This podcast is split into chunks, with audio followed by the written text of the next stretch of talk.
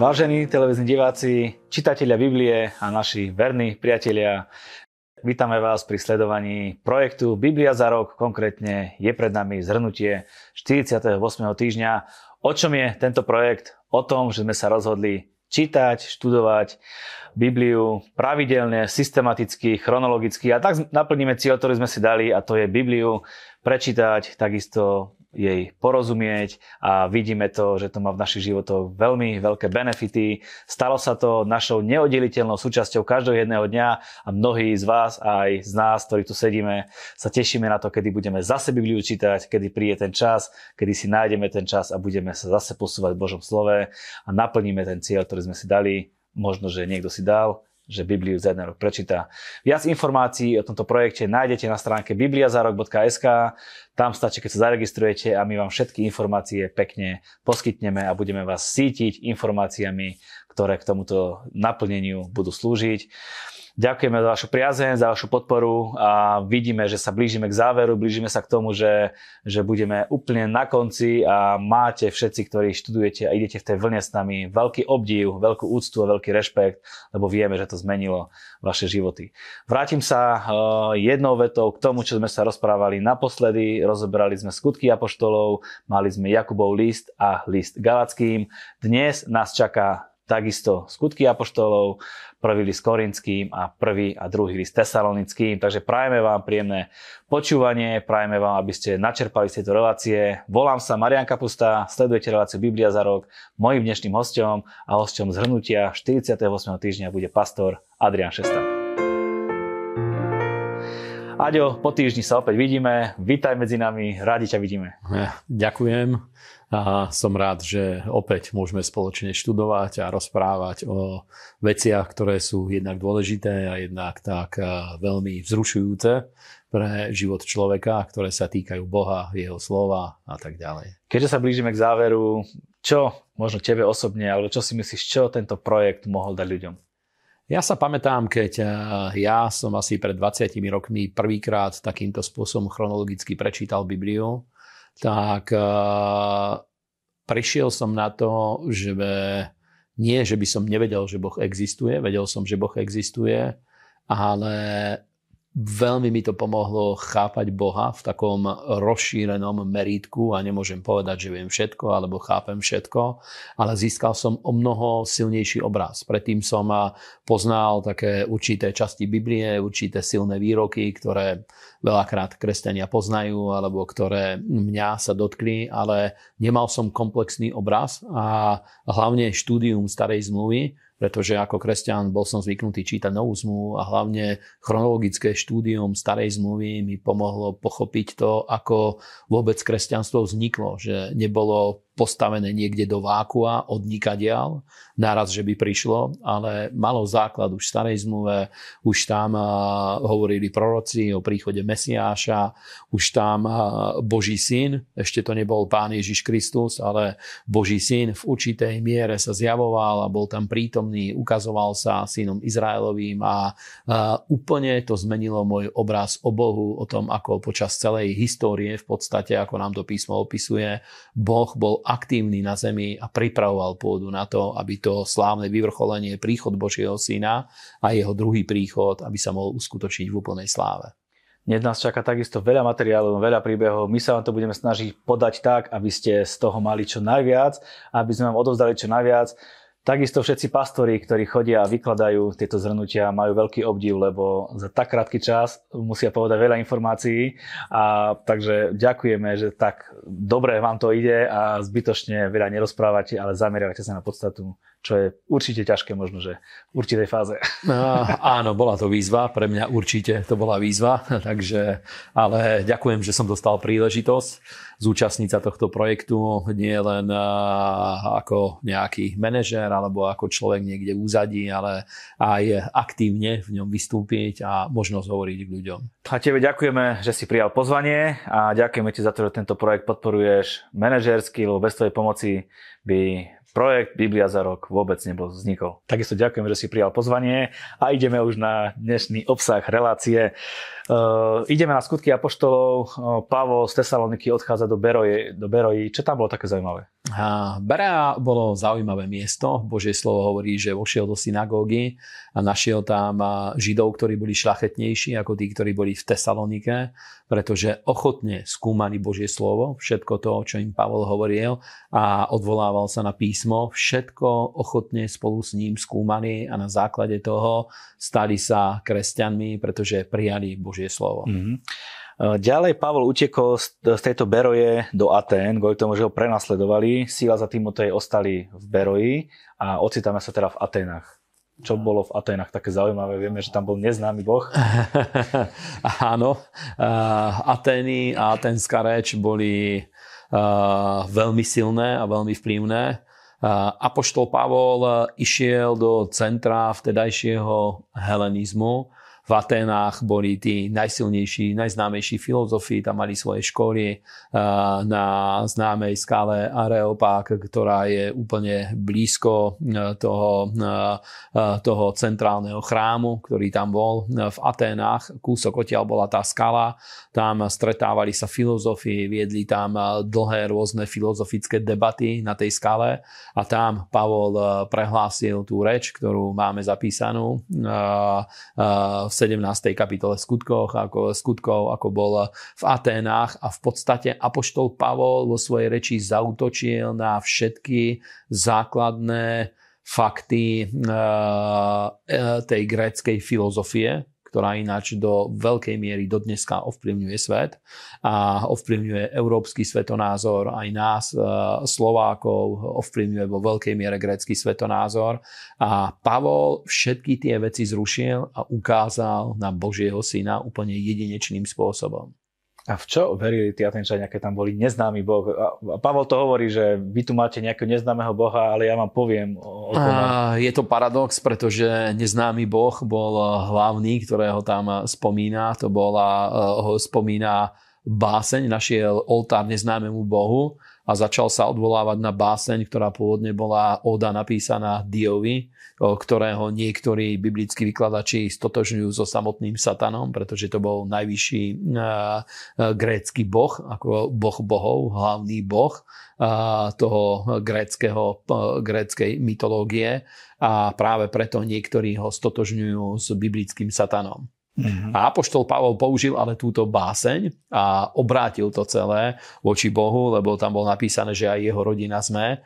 Takže neznámy Boh využil tú príležitosť, pretože mesto bolo plné rôznych oltárov, hlavne to centrum, kde Pavol sa pohyboval a našiel tam, bol, bolo vidno, že Pavol bol veľmi múdry, hľadal tie prepojenia z tej súčasnej doby, čo všetko sa dá použiť pre evanielium a keď našiel tento oltár neznámym Bohu, začal im zvestovať evanielium Boha, ktorého nepoznajú. Ako sa mu darilo v tých Atenách? Bol tam veľká opozícia? Bola veľká opozícia, ale niektorí z veľmi významných ľudí sa tam obrátili.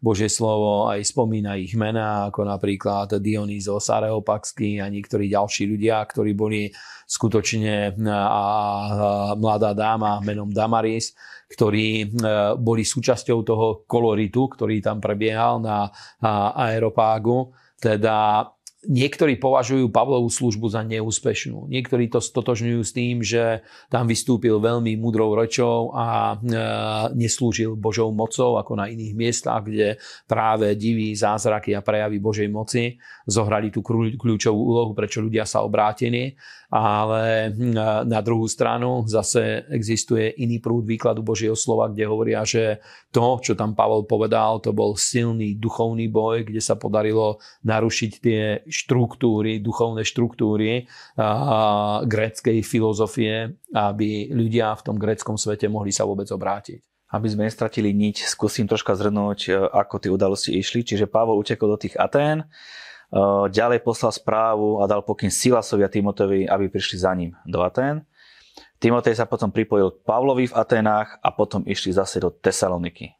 Pavol odišiel do Korintu a za ním potom prišli aj Silas a Timotej a potom napísal Pavol prvý list tesalonickým ku ktorému sa môžeme dostať. Áno, v Tesalonike zažili veľkú opozíciu a Apoštol Pavol v podstate iba tri týždne strávil v Tesalonike. Preto keď čítame list Tesalonickým je veľmi zaujímavé, že za tri týždne, aké obrovské pravdy bol schopný vyrozprávať tým bratom, ktorí tam boli. Pretože napríklad hovorí, že uh, není potrebné, aby som vám hovoril o Chronos a o Kairos, teda to porozumenie toho plynúceho času a tých znamení časov, ktoré sú, alebo príhodného času, alebo proste tých udalostí, na ktoré sa Božie slovo sústreďuje. Hovorí o vzkriesení mŕtvych, o tom, že tieto pravdy poznajú, sú im známe. Hovoril o Antikristovi a to boli všetko témy, ktoré už s nimi prebral aj v Tesalonike, len bolo potrebné, pretože bolo za krátky čas veľké kvantum informácií. Bolo treba vyladiť a vyjasniť tie veci, aby nevznikol z toho taký chaos, aby správne tie veci boli uložené.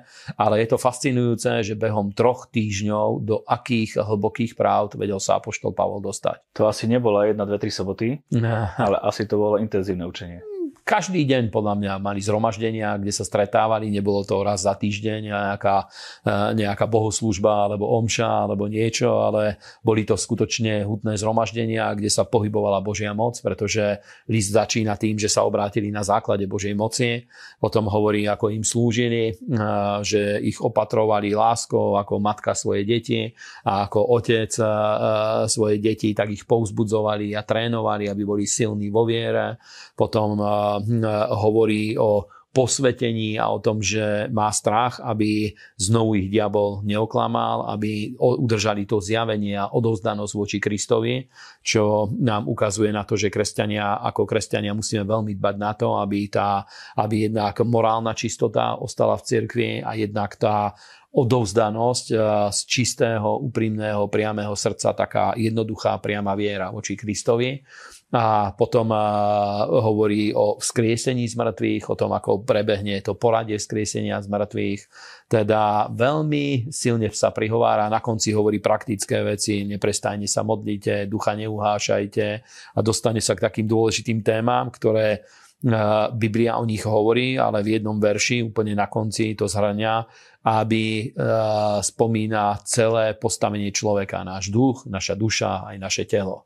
Teda veľmi hlboké zjavenie mm. odovzdal Apoštol Pavol. Vieme, kde bol Pavol, keď písal ten list a či ich písal sám, alebo mal nejakého písara, nejaké okolnosti tohto. Po kom ho potom posielal Tesaloničanom?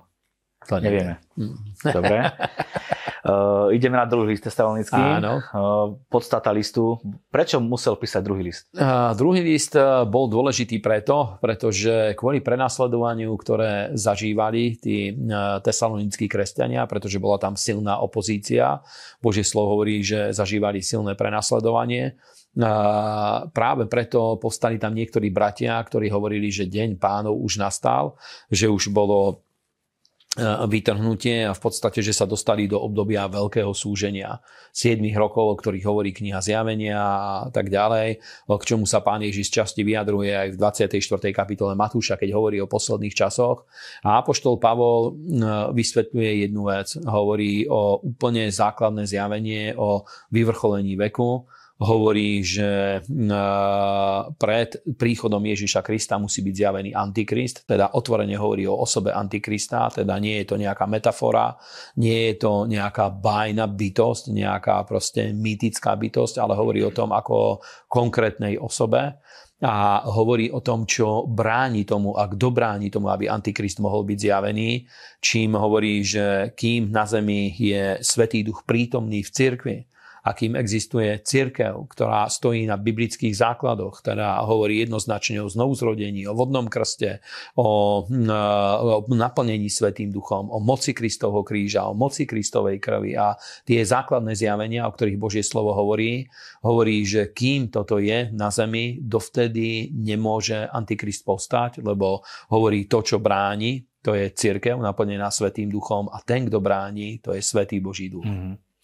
Vrátime sa zase do skutku Apoštolov. Áno. Eh, z Aten Pavol odchádza do Korintu, tam stretáva dve celkom zaujímavé osobnosti, Akvilu a Pristilu, u ktorých dokonca Pavol pracuje. Čiže nie len káže, ale aj reálne pracujú ako normálny človek. Uh, áno, oni zaoberali sa šitím stanov. Uh, niektorí ľudia dokonca hovorili, že mali vojenské kontrakty, pretože vieme, že Rímania a uh, grécko-rímska kultúra, tí ľudia žili v kamenných domoch a stany používala hlavne armáda. A vieme, že Rímania mali veľmi početnú armádu, mali žoldnierov a ich, ich posádky a kasárne mohli byť légie, mali aj viac ako 10 tisíc mužov mohli mať tisíce ľudí, teda bola obrovská objednávka na to, aby existovali tieto stany. Bolo to potrebné preto, aby legie sa mohli presúvať. Boli to, hm, tie vojska stále putovali, niekde sa presúvali. Rímania stále niekde bojovali, teda buď to museli udržiavať, udržiavať miesta pod správou, alebo rozširovali ríšu. Teda hm, niektorí hovoria, že Priscila a Aquila mali práve takýto kontrakt a či Pavol robil management, alebo či skutočne fyzicky šil stany, to nikto nevie povedať. Mm. Ale vieme, že re, reálne zohrali dôležitú úlohu v jeho službe Aquila Priscila boli veľmi dôležití pre neho. Boli veľmi dôležití. Medzi riadkami to tam sa nedá ani úplne vyčítať, ani tam nie je napísané, ale... Niektorí vykladači Božieho slova hovoria, že oni boli ľudia, ktorí Pavlovú službu podporovali svojou modlitbou, prímúvnou modlitbou. Napríklad Pavol ich poslal pred sebou do Efezu. A niektorí to zhodujú práve s tým, že pripravovali, tak ako dneska by sme to povedali, že pripravovali evangelizačné ťaženie alebo evangelizačnú kampaň. A tá príprava aj v dnešnej dobe má dve časti. Za prvé je treba vytvoriť zázemie, teda hovoria niektorí, že finančne podporovali Pavlovú službu, pretože to by mohlo celkom, do toho by mohlo zapadnúť to videnie videnie, že mali skutočne dobré finančné zázemie, pretože mali vojenský kontrakt a za druhé Pavol ich posielal, ich používal na to, aby miesta, kde prišli, kde sám chcel prísť, aby modlitbou, prímúvnou modlitbou, duchovným bojom, aby otvorili dvere pre evanielium, aby Pavol, keď príde, jeho služba mohla mať veľmi silný vplyv mm. a čo najväčší užitok, aby z toho získali. Ideme do Efezu, tam sa objavuje veľmi zaujímavé meno Apollo. Kto to bol ten Apollo? Uh, Apollo bol uh, Žid, ktorý uh, Light poznal evanienium, bol Light zasiahnutý evanienium, pravdepodobne bol zasiahnutý učeníkmi Jána Krstiteľa a vedel trošku o Ježišovi a oni mu dôkladne vyložili cestu spasenia a práve Pristila s Akvílom mu dôkladne vyložili cestu spasenia, priviedli ho znovu zrodeniu a keďže bol učený v písmach, tak ho poslali, pretože on chcel ísť ďalej, chcel cestovať ďalej, tak ho poslali k bratom a vieme, že dostal sa do Korintu a tam zohral dôležitú úlohu v, vo fungovaní korinského zboru. Potom sa Pavol ocitá v Efeze, kde pobudol 6 mesiacov. Pýta sa ich, či prijali Svetého Ducha. Čo mu na to povedali? A, takisto a, bolo vidno, že evanelium v tom období už sa šírilo, nebolo úplne neznáme, ale keď sa tam dostal, keď a, tam prišiel Pavol, tak zase bolo to podobné ako s Apolom, že boli to ľudia, ktorí nevedeli o tom, že, nevedeli o tom, že potom, ako ľudia príjmu pána Ježiša Krista, môžu byť pokrstení pardon, Svetým duchom a hovoriť novými jazykmi. A ako na to prišiel apoštol Pavol? Tak, že sa ich spýtal, keď povedali, že ani nevedia, že je možné prijať Svetého Ducha, hneď dal druhú dôležitú otázku, že ako boli pokrstení. Teda otázka krstu je dôležitá v našom kresťanstve, je dôležitá v našom vzťahu s Bohom, je dôležitá v znovuzrodení, je dôležitá pre náš duchovný život a oni hneď hovoria, že boli pokrstení na krst Jánov. Teda Apoštol Pavol úplné základy Evanielia im odovzdal eh, o znovuzrodení, pokrstil ich vo vode, čím bolo zapečatené znovuzrodenie a potom ich priviedol ku krstu Svetým duchom a opäť Božie slovo hovorí, že eh, aké znamenie bolo toho, že prijali Svetého ducha. Opäť tam máme, že hovorili v jazykoch. Prichádzajú tam Skevovi synovia na scénu Tá služba Apoštola Pavla bola veľmi silná, ktorá bola v Efeze a diali sa tam nezvyčajné divy a zázraky a bolo veľmi silné oslobodzujúce pomazanie, ktoré sa tam prejavovalo, pretože grécky svet, a to je veľmi zaujímavé aj z dnešnej doby, že grécky svet bol veľmi podobný obdobiu, do ktorého my vchádzame. V podstate doteraz bol silný konzervatívny prúd prítomný v západnom svete.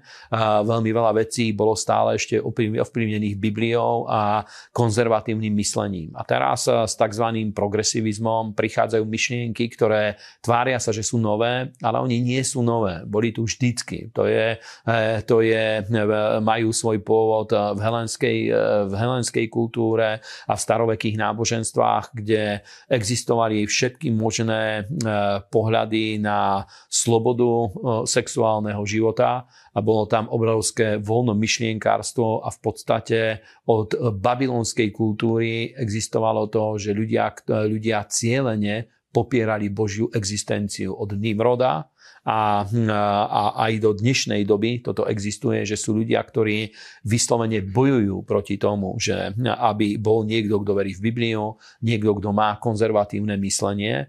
A čo je povzbudzujúce je, že Apoštol Pavol prišiel do tohto sveta kde, ktorý bol úplne otrhnutý od toho, že ľudia by poznali, ja neviem, starú zmluvu, poznali by prorokov, poznali by Mojžišov zákon. To bolo v Izraeli, to bolo v synagógach, ale on začal kázať v prostredí, kde ľudia tieto veci nielenže nevedeli, ani ich nechceli vedieť, Mysleli si, že ich spôsob života je na o mnoho vyššej úrovni, ale aj tak, keď im Pavol začal kázať, Božia moc sa prejavovala, ľudia sa začali obracať, začali byť oslobodzovaní od démonov, prijímali Svetého Ducha a Božie slovo sa veľmi silne šírilo a čo je veľmi povzbudzujúce je, že Apoštol Pavol počas troch rokov a šiestich mesiacov, ktoré bol v Efeze, úplne zničil kult efeskej Diany, čo, bolo, čo bol kult, ktorý bol známy v tej dobe po celej zemi.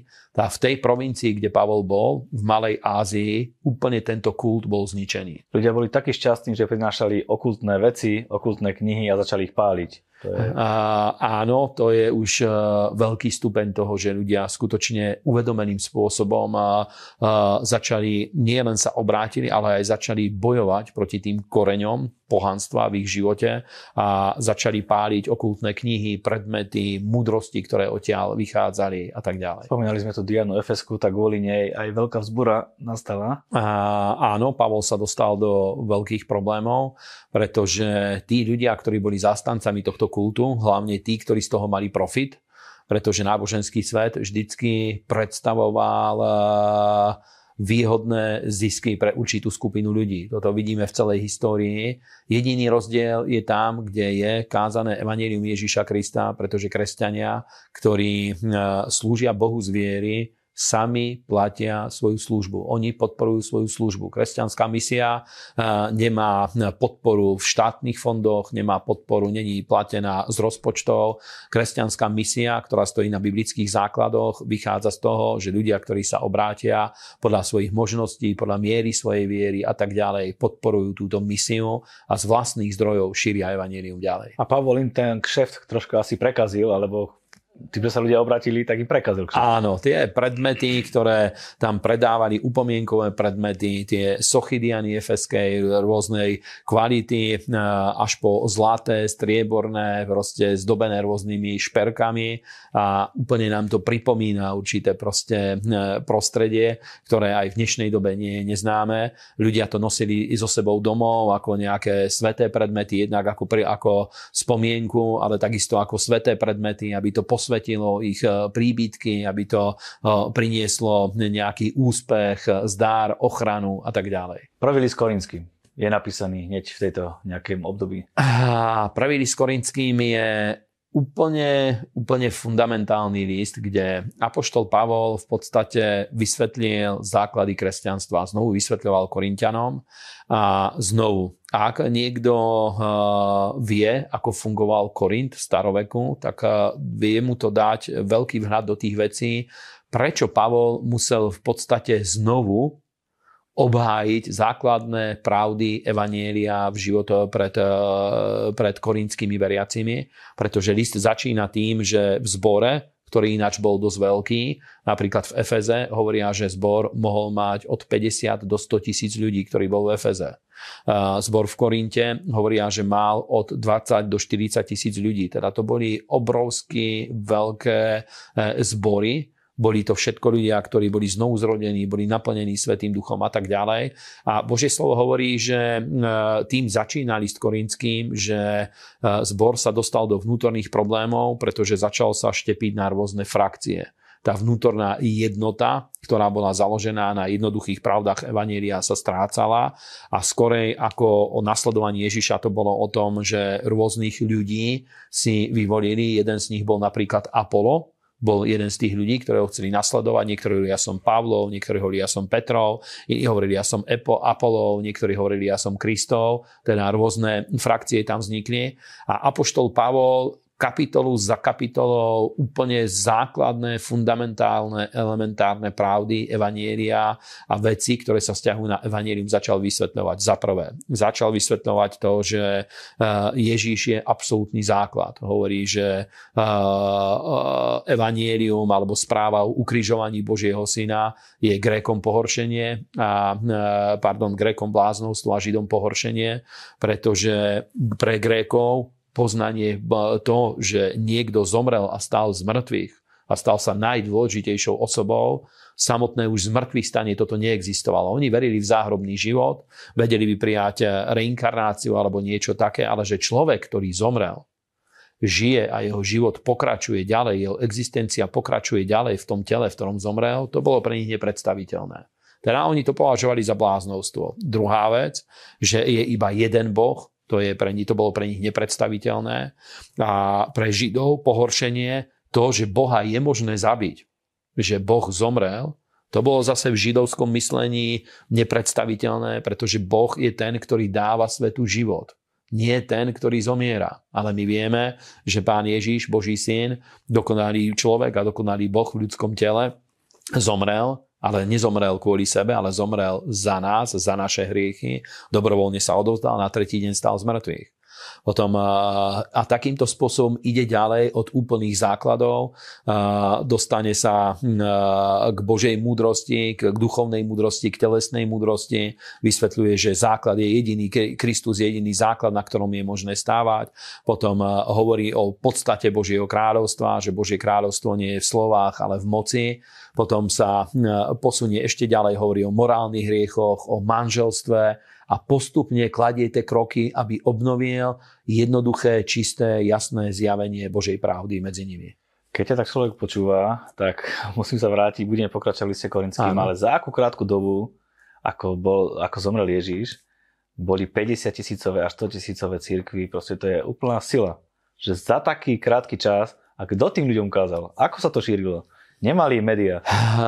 Nemali médiá, ale napríklad uh, my čítame v skutkoch, že Apoštol Pavol išiel a pohyboval sa na tržníci. A to bola tá tzv. agora, to boli tie miesta, kde uh, bolo ako keby centrum toho mesta. To je ako, ja neviem, dneska máme obchodné centrá, kde je všetko, kde sú obchody, uh, sú tam kaviárne, je tam zábava, je tam všetko sú tam banky a tak ďalej, tak tam všetky tieto veci prebiehali, boli to tieto hm, meské agory, a mohlo to byť aj ako tržnica, lebo dalo sa tam aj nakúpiť, ale zároveň tam, ja neviem, rôzni filozofi mali svoje školy, zároveň tam bola kultúra, zároveň tam bolo niečo ako meský úrad a proste ďalšie veci, hej, že celé to centrum bolo tam sústredené a Pavol tam chodil a rozprával s ľuďmi. To bola jedna vec. Druhá vec je, že e, Pavol to nebolo úplne bežné, to bola služba apoštola Pavla. Apoštol Pavol, Biblia o ňom hovorí, že on nebol apoštolom, ale hyperapoštolom. Taký výraz používa Biblia. Teda niečo, čo presahovalo bežný štandard a on skutočne bol takým silným Božím nástrojom, že tam, kde prišiel Božie kráľovstvo, taký obrovský vplyv prinieslo, že on menil kultúru, menil, menil životy ľudí, menil zvyky, menil atmosféru v mestách a menil proste kultúru. Na mnohých miestach sa to stalo. V Korint napríklad bol takým miestom, Efes v absolútnej miere bol takým mestom. Pavol úplne zmenil proste to, čo tam existovalo stáročia Apoštol Pavol za 3,5 roka úplne prebudoval myslenie ľudí, ich hodnoty, ich svetonázor. Proste tá služba bola úplne fenomenálna a nerobil to filozofiou, ale slúžil v Božej múdrosti a slúžil v Božej moci, takže jeho službu sprevádzali aj divy, zázraky, znamenia, všetky tieto veci. Sme stále v liste Korinským. Všetko smiem, no nie všetko mi osoží. Všetko smiem, ale ja sa ničím nedám zotročiť. Apoštol Pavol presne vysvetloval tieto veci, pretože znovu musel vytvoriť ochranu aj voči zákonníctvu. A e, napríklad e, v Korinte bola taká atmosféra, že všetko meso, ktoré sa dalo kúpiť, e, bolo zasvetené e, Bohu trošku nám to môže pripomínať napríklad detstvo, že v nedeľu vždycky bolo meso. Prečo? V nedeľu sa išlo do kastola, bol to pánov deň a tak ďalej a malo to určitý zmysel, hlavne na dedinách, že bolo to lepšie, bola to lepšia stráva, ako bežne ľudia mali cez týždeň. Ja sa pamätám, že u našej starej mamy meso bývalo iba v nedeľu. Hej? A to je jedno, či sa upieklo kúra, alebo boli rezne, alebo niečo, bol to slávnostný deň, lebo išlo sa do kostola a tak ďalej. A oni presne takýmto spôsobom pokrm chápali takisto ako kultickú záležitosť a všetko meso, ktoré sa tam predávalo, bolo zasvetené Bohom. Teda keď to človek jedol, dával úctu tým Bohom. A Apoštol Pavol vysvetľuje tú slobodu, pretože takýmto spôsobom e, ľudia skoro ani nemali by prístup k normálnemu jedlu. A teraz bola tá schizma v ich svedomí, že či hrešia voči Bohu alebo nie. A Apoštol Pavol vysvetľuje tú slobodu, že on môže všetko. Mm-hmm ale ničím nebude ovládaný. Nedovolí tomu, aby ho to zotročilo. A hovorí, že e, vysvetľuje tú slobodu, do ktorej nás Ježiš postavil. A keď niekto je schopný žiť z viery, je schopný jesť meso zviery, tak hovorí, že úplne slobodne, aby to jedol, aby nenechal sa ničím zotročiť s jednou výnimkou, že pokiaľ by jeho správanie pohoršilo správu slabších ľudí vo viere, vtedy je treba to zohľadniť a treba vtedy zamyslieť sa nad tým, že či svoju slobodu za každú cenu je treba využiť, alebo či je treba najprv ľuďom pomôcť zbudovať sa aby niekoho to nezložilo. Áno, tam bol ten spor tá otázka, že takisto podobné, že všetko dovolené, no nie všetko buduje. Áno, Hej, o, tom, áno, o tom stravovaní tam dosť áno. veľa času venoval, že aby sme nepohoršovali tým, čo jeme, čo nejeme. Áno, práve kvôli tomuto, že tí ľudia sa obrátili od modlárstva a teraz keď niekto videl, Pavol mal úplnú slobodu, pretože on hovorí, že je jeden Boh a dokonca hovorí, že pokrm sa posvedcuje modlitbou a slovom Božím, teda hm, zobral pokrm, pomodlil sa neho očistí krv Ježíša Krista, ale tí ľudia, ktorí v tom, ktorí v tom žili 10 ročia, v tom eh,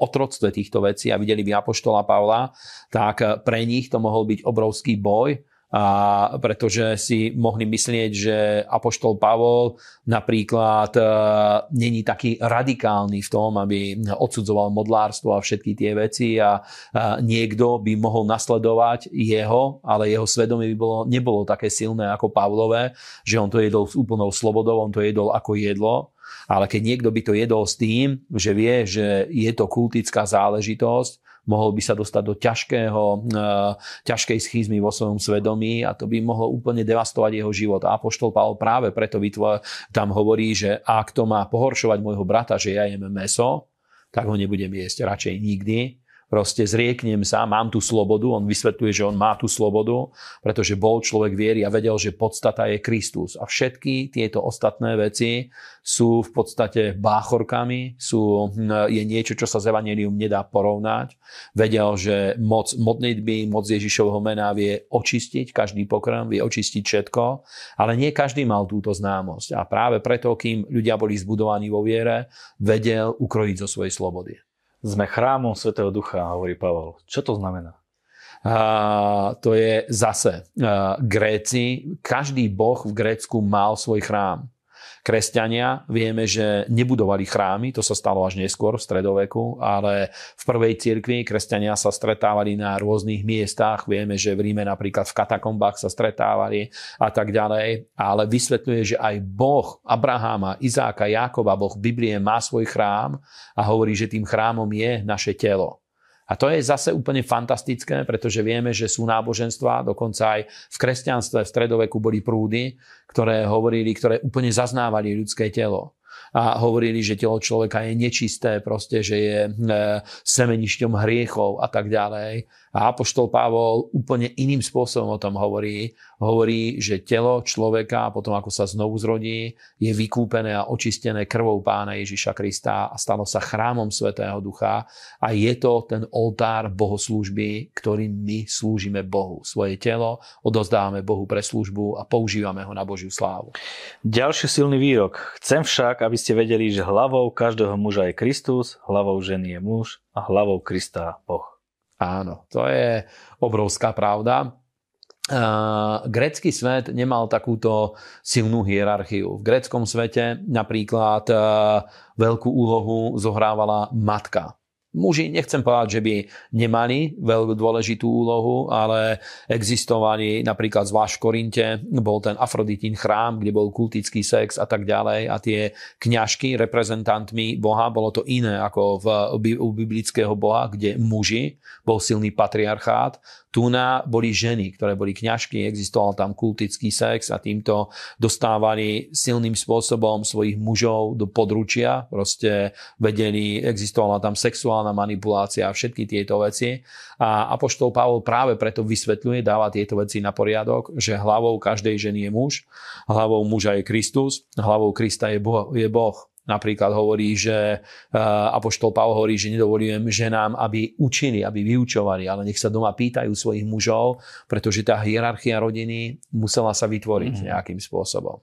Ďalej hovorí o duchovných daroch, jedno telo, mnoho údov, ako pripodobňuje e, Kristovo, Kristovo církev k údom. To je veľmi dôležité miesto. Hovorí, že církev bez darov Svetého Ducha, bez chariziem Svetého Ducha a vymenováva tam 9 darov, to je 7 okruhov, v ktorých Svetý Duch sa vie prejavovať Božia moc skrze e, ľudí. 3 dary jazyka, 3 dary zjavenia, 3 dary moci, nemáme čas ich viacej špecifikovať a hovorí, že živý Boh, ktorého sme uverili, nie je ako nemé modly ale prejavuje sa tu na, na zemi a prejavuje sa skrze dary Svetého Ducha, sa prejavuje jeho prítomnosť a jeho moc v cirkvi, prejavuje sa skrze ľudí a hovorí o rôznych daroch, ktoré sú v Kristovej cirkvi. Teda Božie slovo nehovorí to, ak čo sa v histórii vytvorilo, že cirkev sa rozdelila na klerikov a na laikov, to hm, v rôznych historických cirkvách existuje, ale Božie slovo hovorí o všeobecnom kňažstve, existuje, hovorí o služobných darov, 5 darov služobnosti a hovorí potom o rôznych charizmách pre službu a pre charizmách o obdarovaní darov Svetého Ducha, ktoré, ktorými Boh uschopnil kresťanov pre službu. Ešte máme pred sebou kapitolu lásky alebo kapitolu, kde sa hovorí o láske veľká kapitola. Niektorí, e, a myslím si, že v niektorých kresťanských prúdoch, ale, tá, ale není dobrý výklad ohľadne 13. kapitoly e, korinským, pretože hovoria, že nič iné nemá zmysel, iba láska a zvlášť pokiaľ to nie je duchovnou mocou podložené, ale takým psychickým snažením, veľakrát z toho vyznie to, že kresťania prezahnanie sladkým spôsobom vystupujú voči svojmu okoliu, že stráca to takú mužnosť, životaschopnosť a tak ďalej a skorej to ľudí robí infantilným. A Apoštol Pavol popri tom hovorí o láske, že to je tá cesta, to je motivácia k tomu, aby Boh sa prejavoval, aby konal. Niektorí hovoria napríklad, že keď hovorí, že najväčšia je láska, tak hovoria, že viera vôbec není dôležitá ale práve Božie slovo hovorí, že sú tri veci, ktoré zostávajú. Viera, nádej a láska. A hovorí, že najväčšia je láska, ale to neznamená, že nádej a viera nie sú dôležité, pretože eh, vierou a nádejou vstupujeme za oponu, tam sa vieme stretnúť s Bohom, s neviditeľným svetom, ktorý je za oponou. A láska, to je tá motivácia pre službu, ktorú Boh do nás vkladá, že láska hýbe našim srdcom, aby vedeli sme slúžiť svojmu okoliu, aby vedeli sme uh, mali motiváciu ľudí privádzať ku Kristovi, pretože uh, není väčší skutok lásky, toto možno humanistický svet nie veľmi dobre chápe, ale neexistuje väčší skutok lásky, ktorý človek môže urobiť robiť ako to, že nejakého človeka iného privediem ku Kristovi, aby získal väčšie spasenie a väčšinu záchranu. Amen. A ak má niekto otázku ohľadne hovorenia v jazykoch, tak Pavol dáva v 14. kapitole odpoveď. áno, ohľadne hovorenia v jazykoch hovorí dve veci. Hovorí o proroctve a o hovorení v jazykoch, čo zase Môže sa stať, že niektorí ľudia nezdravo to vyhodnotia, pretože povedia, že ja chcem prorokovať a nechcem hovoriť v jazykoch, lebo aj Pavol hovorí, že to je lepšie. A na to treba povedať jednu vec, že Apoštol Pavol hovorí, že pre osobný život a pre osobné budovanie je ďaleko dôležitejší dar jazykov, pretože to je niečo ako zdroj, skrze ktorý vieme sa napojiť na Boha a vieme s ním mať osobné spoločenstvo. Je to ten modlitebný jazyk, ktorý nám Boh dal pre spoločenstvo s Bohom, preto aby vnútorne náš vnútorný človek, náš duch vedel ostávať napojený na Boha a na Božiu prítomnosť, na Svetého Ducha. A proroctvo hovorí, že v cirkvi medzi Božím ľudom je dôležitejšie proroctvo, aby s porozumením sa hovorilo k ľuďom, ale vôbec nezaznáva jazyky. A vôbec nezaznáva to, že je treba hovoriť v jazykoch, dokonca tam hovorí sám, ja som to už aj spomenul minule, že viacej hovorí v jazykoch ako všetci ostatní.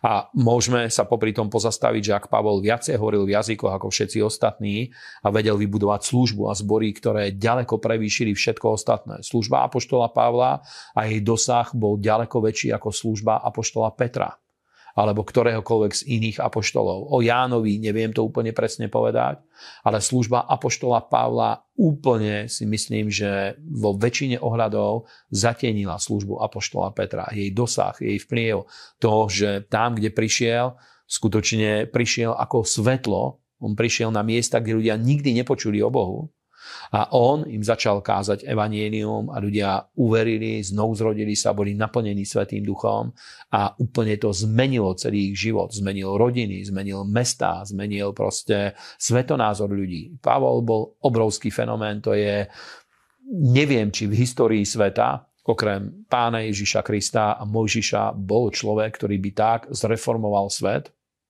ako apoštol hmm. Pavol. Ak máte aj vy nejakú otázku ohľadne čohokoľvek, čo čítate, mail infozavinačbibliazárok.sk je vám k dispozícii. Aďo, tak sme to nejako zvládli. Ďaká Bohu. Myslím si, že to málo hlavu a petu.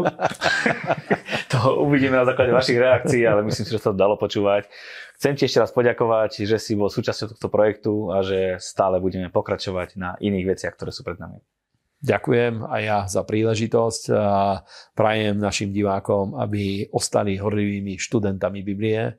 Ja už 29 e, rokov čítam Bibliu a musím povedať, že neviem sa toho stále nabažiť. Stále idem ďalej a stále je to pre mňa veľmi vzrušujúce. Toto prajem aj našim divákom, aby Božie slovo pre vás bolo vždycky čerstvé. A tento projekt nekončí, pokračuje stále a je v podstate nekonečný, lebo bude aktuálny v každom ročnom období, každý rok a bude aktuálny aj vďaka tomu, že nás podporujete, podporujete to, aby sa tento projekt vedel šíriť, aby sa dostal k ľuďom, ktorí chcú počuť o Bohu, dostal sa do každej jednej domácnosti, do ktorej to bude len možné a my preto urobíme všetko, aby sme rástli, expandovali a šírili Bože slovo. Aďo, ďakujem ešte raz. Vy majte úspešný týždeň pri čítaní Biblie.